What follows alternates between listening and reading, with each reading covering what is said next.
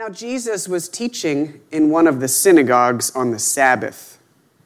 And just then there appeared a woman with a spirit that had crippled her for 18 years.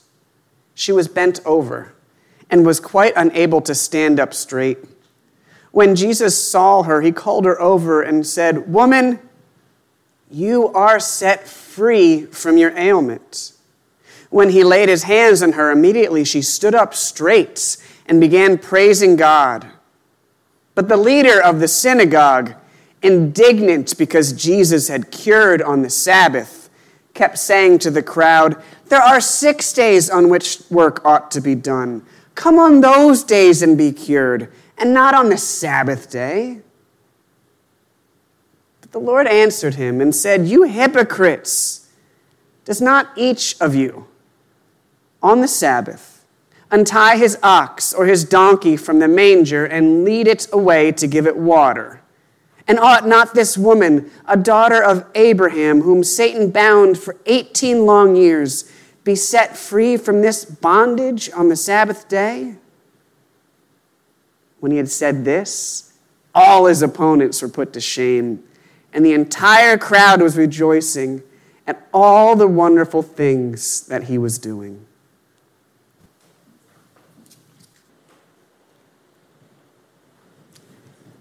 I almost didn't even go to synagogue that day. Look, I know you're supposed to go to worship every Sabbath, but over the last 18 years, it just became harder and harder. See, 18 years ago, something happened to me. I started to get bent over until I couldn't stand up straight anymore. I just, I couldn't. And, and when that happened, everything changed. I mean, do you have any idea what it's like to not be able to stand up straight for 18 years? My body hurt all the time. I couldn't look up at the sky or make eye contact with people without, without twisting my neck. Daily chores that were easy for other people were hard for me. For 18 years, I looked at the ground stared at the ground everywhere I went. Nothing makes you feel like dirt as much as having to stare down at the ground all the time. But the worst was how other people reacted and treated me.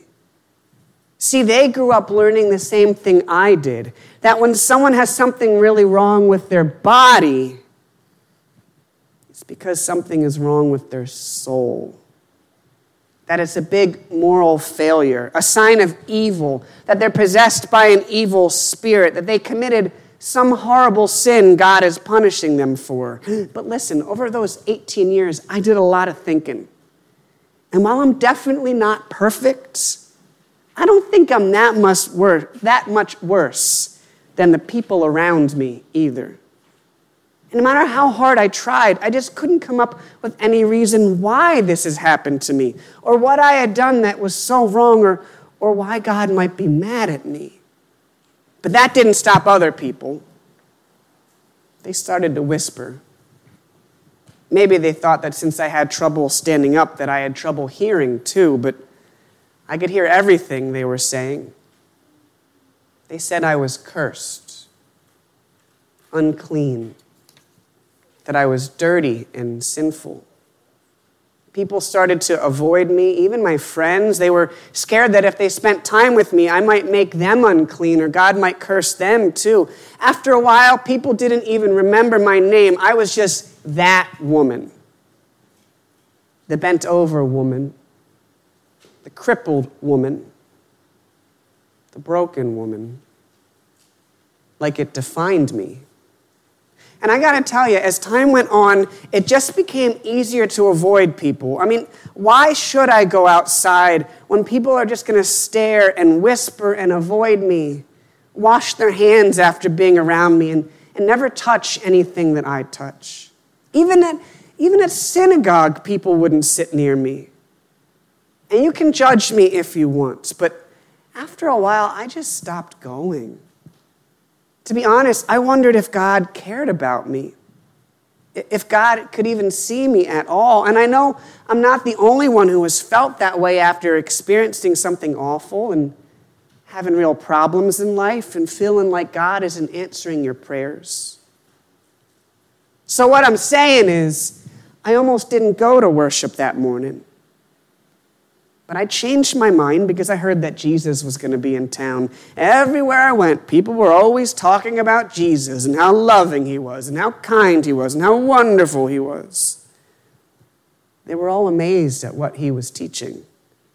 And since he was on his way to Jerusalem and passing through town, I figured I'd go and see for myself. Everything started out normal. I was, I was way in the back, in the Lanquist section to start just like normal. But then Jesus saw me. And he told me to come over in front of everyone.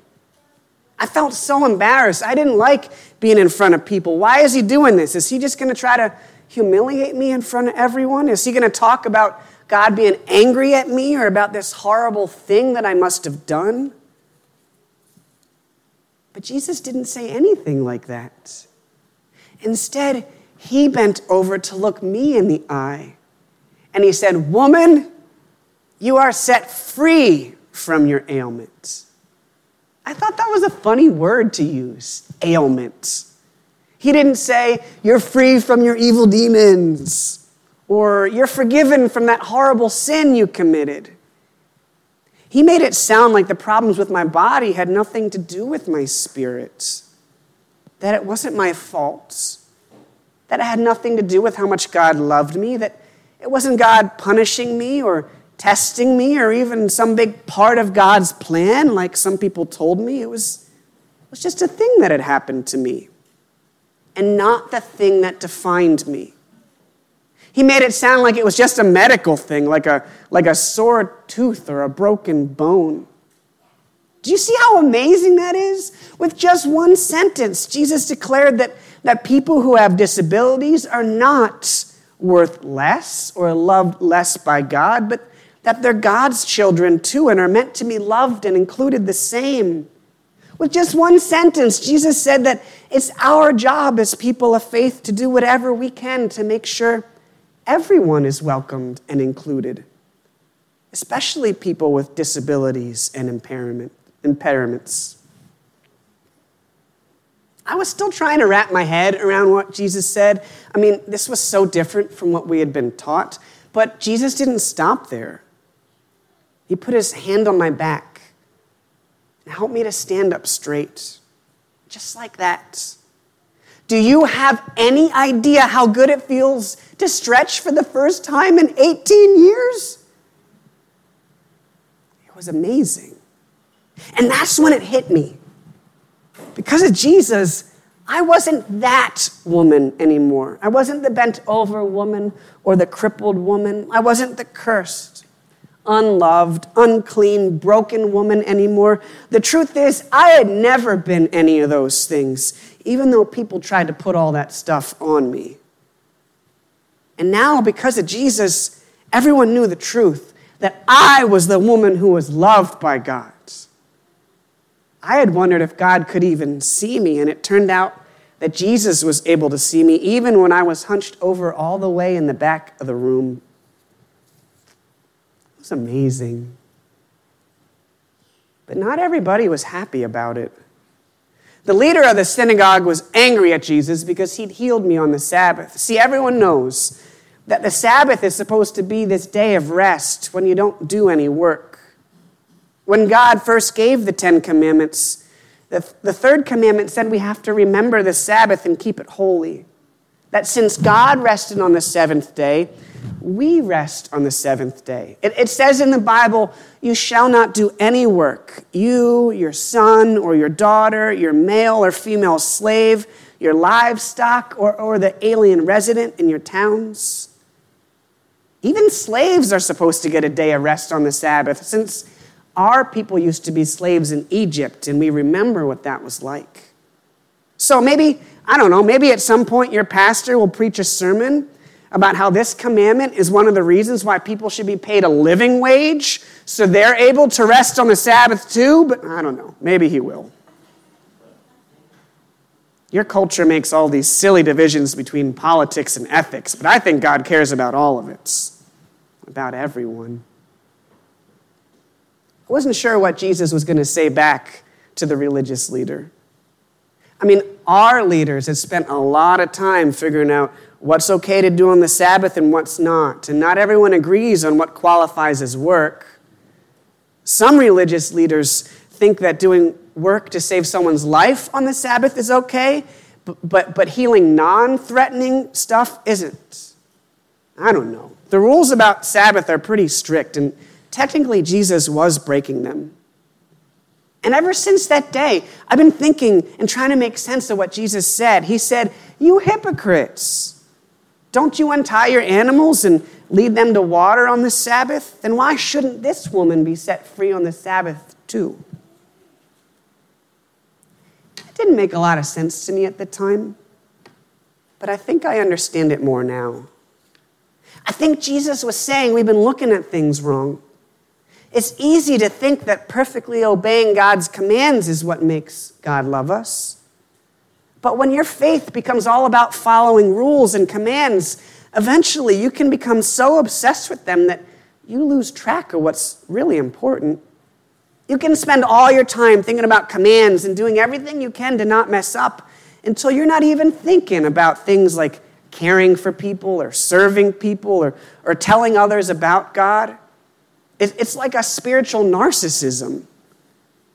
You can even end up forgetting about God and why we got these commands in the first place. See, commands are good, but I think what Jesus was saying is that love is better. When Jesus healed me, he was telling everyone that God cares about my well being and life more than laws and commands, that God loves people more than rules. And taking care of other people is more important to our faith than any rites or rituals.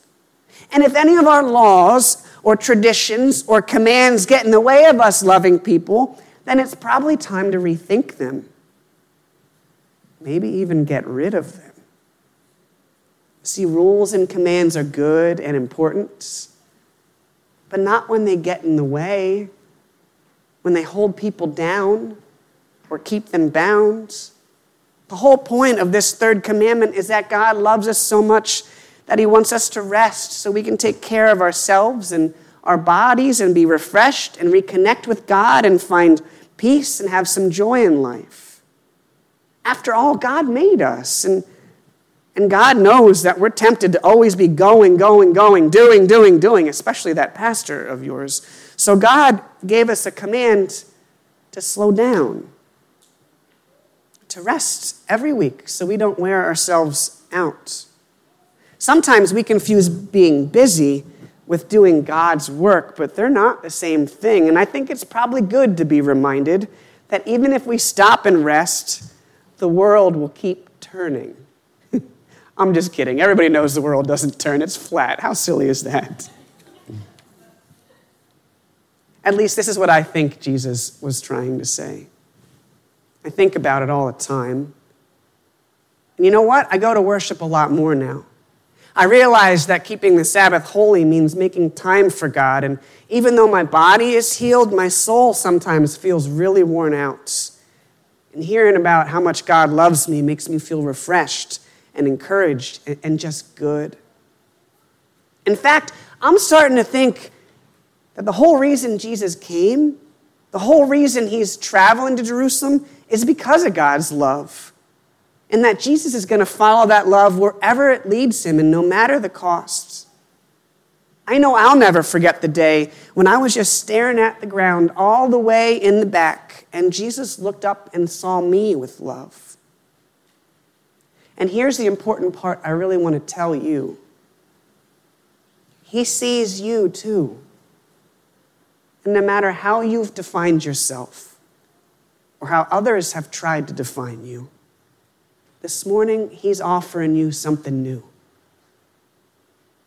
I think you should take it. Amen.